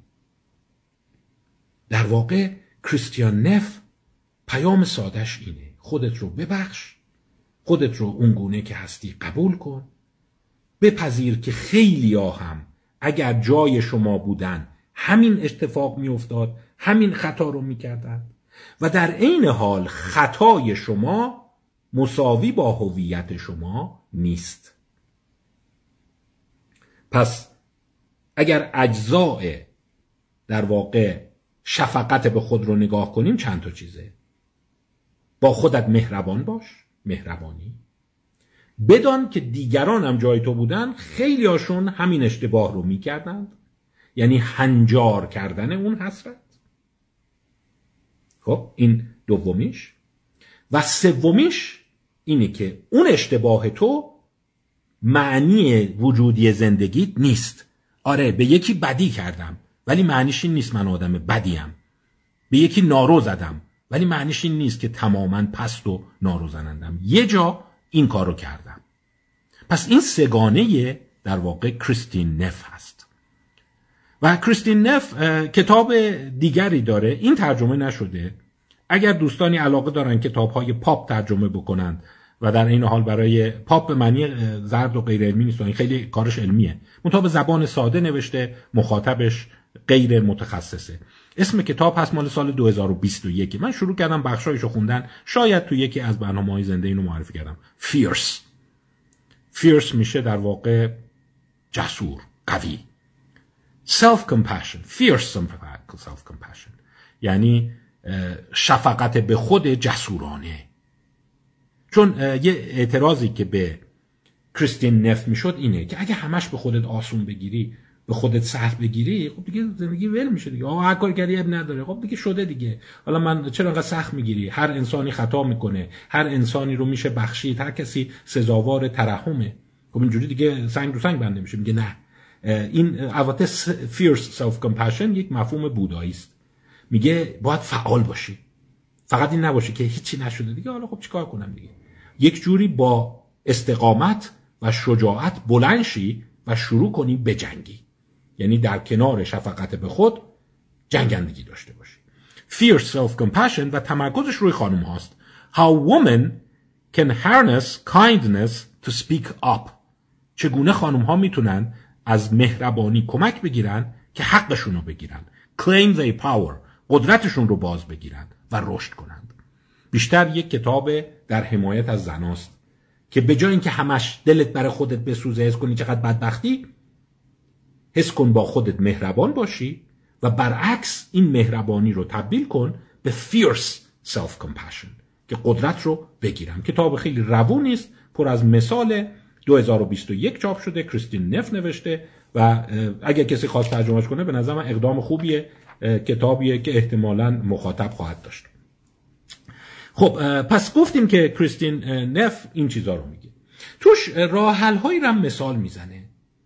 مثلا میگه که خیلی خوب شما مثلا یه کاری هست که خودتو بابتش سرزنش می‌کنی. اگه دیگران جای تو بودن چه کار می‌کردن؟ فکر می‌کنی چند درصد مردم همین اتفاق براشون افتاده؟ به عبارت دیگر اونقدری که فکر می‌کنی کاری که کردی نادر نیست. پس این یکی از ویژگی هاشه و به جای اینکه دیگه همش شروع کنی خودت رو سرزنش بکنی خودت رو در واقع تختعه بکنی بپذیر که من اینم. این بخشی از وجود منه. هر انسانی خطا می‌کنه. انسانیت به این معنی نیست که شما هیچ وقت خطا نکنی. و بالاخره یه جا خطا کردم یه جا دیگه جبران کردم. این به اون در. اون فیرسش اینه. که یعنی خب درسته یه جایی به یکی بدی کردم ولی در عوضش خب سعی کردم این ورشم جبران بکنم. پس اینقدر خودت رو سرزنش نکن. یک پرسشنامه بسیار قشنگی داره به نام پرسشنامه Self Compassion Scale.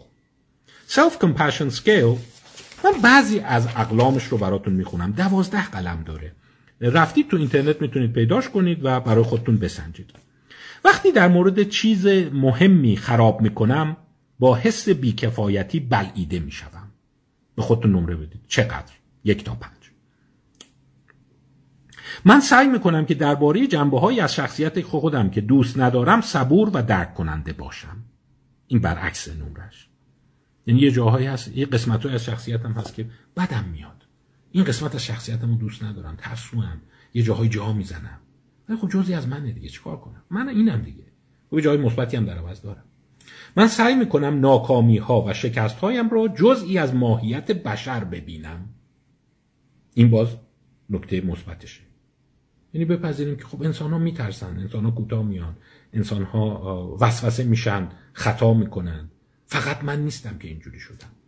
وقتی در مورد چیزی شکست می‌خورم حس می‌کنم در آن شکست تنها هستم. این نکتهش منفیه. یعنی فقط منم که اینجوری شکست می‌خورم. هیچ کسی مثل من اینقدر احمق و نادان نیست. هیچ کسی مثل من اینقدر بیورزه نیست. در صورتی که میپذیریم ضرر کردن هر ایرانی یه زمینی داشته که به سمن بخص فروخته. یعنی بقیه هم این خبتو کردن. هر ایرانی مثلا حس می‌کنه یه دوره از زندگیش. حالا هر انسانی نه فقط ایرانی. باید بیشتر درس میخوندم به خوشی گذروندم به بتالت گذروندم. این شد. پس انداز نکردم. مثل اون ملخه فقط خوش گذروندم. من درباره بیکفایتی و ناتوانی هایم قضاوتگر و سرزنش کننده هستم. پس می‌بینید که عنصری که داره و بعد توی سنجش شفقت به خود دو عنصر رو خیلی پررنگ دیده. یک چقدر فکر می‌کنی دیگران هم همین اشتباه رو کردن؟ دو چقدر اصولا سرزنشگر خود هستی و خودت رو تخطئه می‌کنی؟ این پرسشنامه دوازده آیتم داره self compassion scale و نشون داده شده که افزایش در واقع self compassion به احساس شادکامی منجر میشه. بذارید یک مقاله براتون بخونم. اسمش رو مقاله پژوهشی جالبی است تحت عنوان Self Compassion promotes personal improvement from regret. شفقت به خود رشد خیشتن متعاقب حسرت را تقویت می کند جای وی جانگ و سرنا چن Personality and Social Psychology Bulletin 2016 یه کار خیلی ساده کرده. آدما رو سه دسته کرده. به یه عده گفتن بیان یه انشای معمولی بنویسید. به یه عده گفتن بیا انشا بنویس راجع به نکات مثبتت دستاوردات یعنی این کنترلش بوده. بیا چیزای قوی که داری بنویس. خوشتیپم پولدارم باهوشم نمی‌دونم خوش لباسم. و سومی بیا محتوای مهربانی به خود بنویس. محتوای مهربانی به خود چیه؟ خب دیگه انسان نباید همیشه خودش رو سرزنش کنه. یک مهربان بودن با خود. دو بقیه هم این خطا رو کردن یعنی هنجار بودن قضیه. و سه خطاهای من همه من نیست. بخشی از منه. من نامساوی با همه خطاهام هستم. من چیزی فراین هستم. و بعد دیده بود اون گروه سوم بعد از گذشت زمان هم مودشون بهتر بوده هم از حسرت بهتر در اومدن و در واقع تونستن خیلی رشد معنوی بهتری داشته باشند. پس اصل دوم شفقت به خود شاید یک روز این رو بحث کردیم کتابش رو که ارکان شفقت به خود چی هست و چگونه کمک می‌کنه. ولی من خودم به عنوان جنبه درمانی نگاه می‌کنم خیلی مفیده. انسان ها superego های خشن دارند. اصطلاحا بهش میگن pre-oedipal superego یا harsh superego خودشون رو نمیبخشند. به شدت خودشون رو سرزنش می‌کنند و احساس می‌کنن که این کاری که کردن تو دنیا هیچکی مثل اینا این اشتباه رو نکرده. یعنی از عنصر هنجار بودن حواسشون نیست. پس این دومین راهکار کاهش حسرت است. سومین راهکار چیه؟ self distancing این رو من قبلتر بحث کردم وقت رو زیاد نگیرم. یادتون هست تو کتاب ایتن کراس حتی مثالای زده بود. اینکه خودم رو از خودم دور کنم و از دور به عنوان سوم شخص به خودم نگاه کنم. جالبه به اون مقاله سلمان هم اشاره کرده تناقض سلیمان. حتما برید تناقض سلیمان رو بخونید. فایلش رو در واقع گوش بدید. یه فایل 45 دقیقه‌ایه توی یوتیوب و اینستا دارم. Exploring Solomon's Paradox. بررسی تناقض سلیمان که ایگور گروسمان و اتان کراس نوشته و باز توی این کتابم بهش اشاره شده. Solomon's paradox چی می‌گفت؟ می‌گفت وقتی من برای خودم از منظر اول شخص نگاه می‌کنم خیلی خطا می‌کنم. ولی وقتی خودم رو میام از سوم شخص نگاه می‌کنم خیلی منصفانه تر قضاوت می‌کنم. پس اصطلاحا میگن خودت رو از سوم شخص نگاه کن. راهکار سوم دور کردن از خویشتنه. یه اصطلاح قشنگی هم اینجا به کار برده به نام ایلئیزم. ایلئیزم رو یاد بگیرید خوبه. ایلئیزم در فرانسه هم هست. ایل و ال میشه او. در لاتین او میشه ایل. و در واقع میشه او دیدن او گرایی. یعنی خودت رو سوم شخص ببینی. و حتی دیدن بعضی مواقع وقتی خودت رو سوم شخص خطاب می‌کنی از حسرتات خواسته میشه. آزرخش در این روزها خیلی خسته بود. فکر می‌کنم به خاطر خستگی نتوانست کارها را درست انجام بدهد. آزرخش تو این معامله بد فکر می‌کرد. در من دارم از خودم میگم. سوم شخص. و این ایلئیزم برمیگرده به جولیوس سزار که خودش رو سوم شخص خطاب می‌کرده. سزار آمد آنجا را دید. سزار اون روز خیلی خسته بود و خیلی ها هستن که خودشون رو به سوم شخص خطاب می‌کنن. او میگن من نمیگن. دیدن این یه حدی کمک می‌کنه. پس اینم راهکار دیگری هست در عذر می‌خوام. کاهش حسرت. خب این سه تا راهکار به نظر من راهکارهای جالبیه. تو کتاب ایتان کراس هم بهش اشاره شده ولی به نظر من اون self compassion از همشون بهتره. شفقت به خود. یه طرز عجیبی حسرت ها رو اون جنبه های مخربشون رو می‌گیره. خب یک مختصری راجع به آخرین فصل کتابم صحبت بکنم چون یه فصل جالبی بود. حیفم میاد این چند دقیقه رو نگم خدمتتون. آخرین فصل کتاب به پدیده اشاره داره به نام در واقع ریگرت یا حسرت انتظاری. حسرت انتظاری چیه؟ میگه فقط ما حسرت گذشته رو نمی‌خوریم. ما می‌تونیم حسرت تا حسرت اتفاقها رو از منظر آینده بخوریم. یعنی مثلا بیایم بگیم ببین اگه من الان درس نخونم ده سال دیگه حسرت این روزو خواهم خورد. یا الان من دارم سیگار می‌کشم وقتی هفتاد سالم شد حسرت خواهم خورد وقتی به عقب نگاه می‌کنم که چرا اون زمان سیگار کشیدم. به این میگن حسرت انتظاری. این یک مبحث دیگر هست که این یه مبحث جالبی هست و مثلا اشاره می‌کنه که اینم خودش یه قدرت جالب داره. یعنی یکی از چیزهای موتورهایی که باعث اصلاح ما میشه. ما به آینده در واقع خودمون رو در آینده تجسم کنیم که ده سال دیگه دارم این روز رو نگاه می‌کنم و بعد حسرت می‌خورم که چرا این کار رو نکردم چرا این پدیده رو انجام ندم به این میگن حسرت انتظاری. حتی مثال می‌زنه میگه که در واقع این در دستمایه انتخاب بعضی از مؤسسات هم شده. یه چیزی هست به نام لاتاری حسرت. یه توضیح الان براتون بدم متوجه میشه ببین میگه یه نوع لاتاری هست که شما میری بلیت می‌خری بعد می‌تونی بلندش. خب؟ دیدن افراد وقتی خب بلیت نمی‌خرن و برنده نمیشن خیلی حسرت نمی‌خورن. پس انگیزه برای خریدن بلیت ندارند ولی اگه لاتاری رو بیا یه جور دیگه تعبیه کنی. این برای اونایی که الان اینجا گوش میدن کارآفرینن بیزنسمنن این برای تبلیغات می‌خوان این الان این جمله رو گوش بدن به درشون می‌خوره. بیا اینجوری بگی بگی همه تو لاتاری هستید؟ قره کشی می‌کنیم اگر اسمت در اومد اگه بلیت خریده بودی به جایزه میدیم. اگه نه هیچ میریم نفر بعد. دیدن این خیلی افراد رو انگیزه میده برن بلیت بخرن. چون خودشون رو تو اون سناریو تجسم می‌کنن که اسمم در اومد ای وای من بلیت نخریده بودم. او چه حیف شد. به این میگن regret lottery. به عبارت دیگر طرف رو بذاری در تجسم لحظه ای که حسرت خواهد خورد. مثلا ما قراره به افراد یک مثلا پولی بدیم هدیه‌ای بدیم ولی اونهایی که امتحان رو اومدن قرعه کشی می‌کنیم به همه اگر امتحان اومده بودی پاسخ مثبت بود اون موقع به شما میدیم. یعنی افراد وقتی در اون لحظه احساس می‌کنند که یه اتفاقی براشون افتاد و اون لحظه فقط اگه بلیت خریده بودم این خیلی حسرت آینده رو خواهد خورد. این بهش میگن حسرت انتظاری و به نظر میاد خیلی توانایی داره که ما رو به سمت حرکت و جلو ببره. یکی دو تا مبحث مونده. بذارید یک اشاره بهش بکنم. شاید در یک فایل جداگانه به اون پرداختم. ببین یه مقاله هست. Counterfactual Thinking and the First Instinct Fallacy.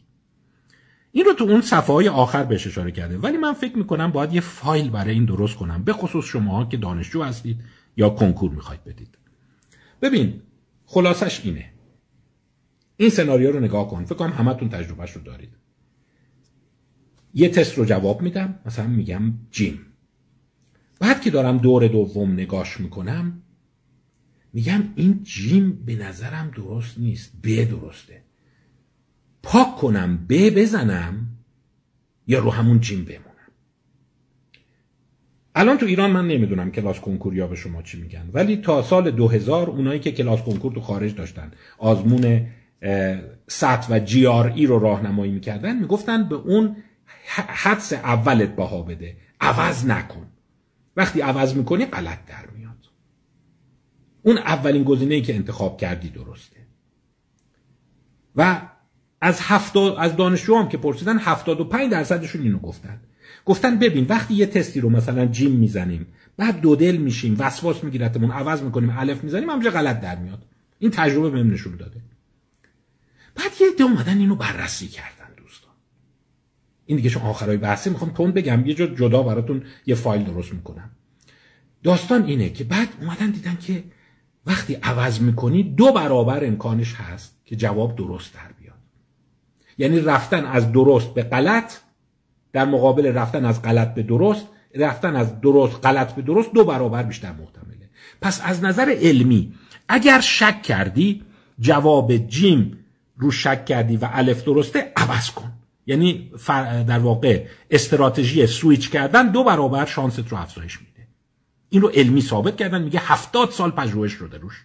هفتاد سال پژوهش کردن تو این مقاله اشاره کرده. جاستین کروگر هم مقاله رو نوشته. جاستین کروگر فکر کنم اسمشو می‌دونین. اون خطای دانین کروگر. اون معروف اسمش هست. میگه هفتاد سال پژوهش نشون داده که وقتی سویچ می‌کنی عوض می‌کنی تغییر میدی امکان بردت بیشتر میشه توی گزینه های چهار جوابی یا بله یا خیر. پس چرا 75 درصد مردم میگن نه اینجوری نیست؟ اومدن اینو بررسی کردن به مسئله حسرت برمیخوره. یعنی وقتی شما احساس می‌کنی که ببین جیم درست بود من نمی‌دونم اشتباه کردم رفتم دال زدم. و بعد غلط در میاد این خیلی دردش بیشتره تا اینی که وقتی جیم غلطه و شما عوض نمی‌کنی. یعنی با همین مکانیزم حسرت.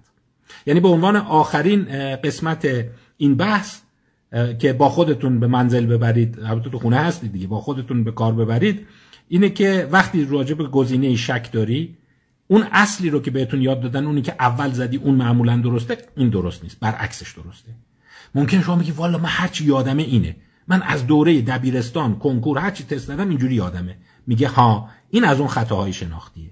این بازسازی حافظته. چرا اینجوری یادته؟ برای اینکه حسرت در گزینه درست به غلط رفتن خیلی بیشتر از اینیه که رو گزینه غلط موندن. و این حسرت اینقدر پررنگه دیدن تو خاطره افراد میمونه. حالا من مقالاتشو باید بیشتر به صورت پاورپوینت بهتون نشون بدم. فایلش رو درست کنم شما ببینید. یعنی نمودارا رو که نگاه می‌کنن افراد وقتی میان از جلسه بیرون احساس و بعد جوابا رو بهشون میگن میگه ها دیدی؟ این عوض شده هرچی عوض کردم اشتباه در اومد. در صورتی که خیلی بی بیشتر اونایی که غلط بوده و عوض کرده درست در میاد. ولی چون اون حس حسرت رو ایجاد نمی‌کنه دردت نمی‌گیره تو ذهنت نمیمونه و بعد میگذره. پس اگر شما جز اون انسانهایی هستید که باور دارید من اون گزینه اول همیشه درسته. من نمی‌دونم شانس من اینجوری هر دفعه عوض کردم ضرر کردم بدون یه شعبده قشنگ ذهنت داره بازی می‌کنه. و این شعبده ذهن قشنگ از پشیمانی نشأت می‌گیره. پس اینم یک نکته کاربردی برای کنکوری های عزیز برای دانشجویان عزیز که خواستن سویچ کنن سویچ کردن دو برابر شانستون می‌بره بالا. متا آنالیز ها بی برو برگرد این رو نشون داده و هیچ مقاله ای نیست که نشون بده حدس اول قوی تره اینکه حدس اول قوی تره پدیده است که اسمش رو گذاشتن first instinct fallacy. یعنی first یعنی اول دیگه. instinct هم غریزه و fallacy میشه خطا.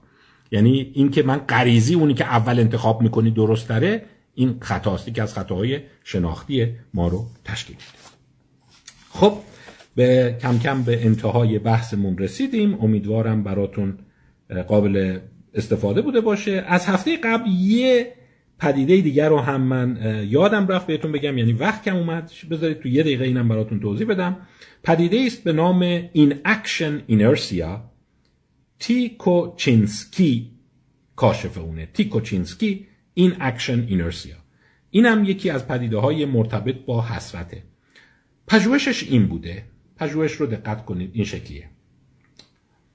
در سی دقیقه‌ای شما یک باشگاه بدنسازی هست. چقدر حاضرید برید به این باشگاه؟ چون می‌دونید هر چقدر باشگاه بدنسازی از خونه آدم دورتر باشه امکانی که آدم رو برن کمتره. حالا این حالت اول حالتی که مشروطه.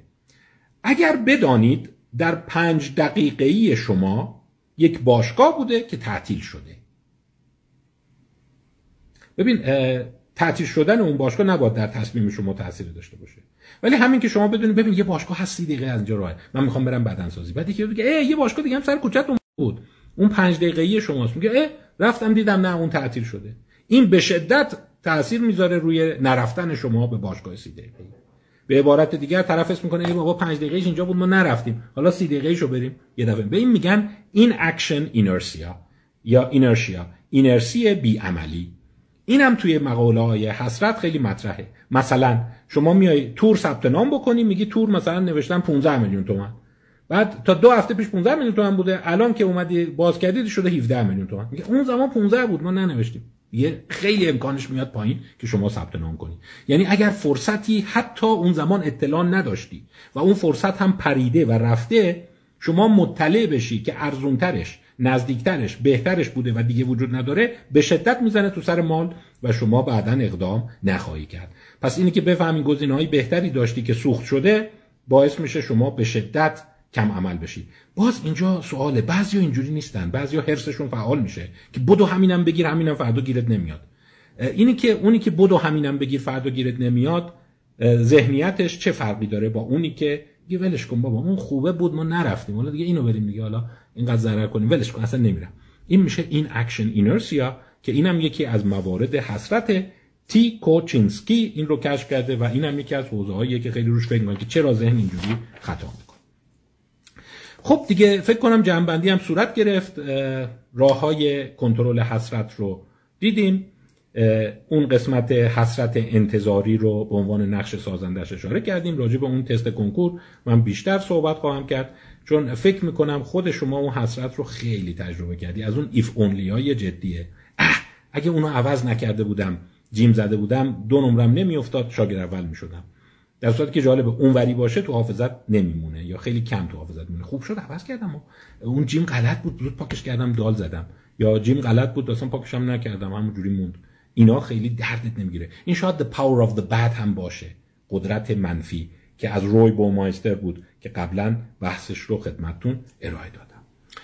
خب یک بحثی شد یک ساعت و سی و پنج دقیقه شد. فکر کنم دیگه به انتها رسیدیم. تا هفته بعد شما رو ازتون خداحافظی می‌کنم به خدا میسپارم. هفته بعد کتابش رو تقریبا آماده کردم. در واقع اسمش هست Hidden Games بازی های پنهان. و پازی های پنهان رو گفتم دو جوان خوشفکر از MIT نوشتند که چگونه نظریه بازی ها در زندگی ما نقش داده خدا نگهدار.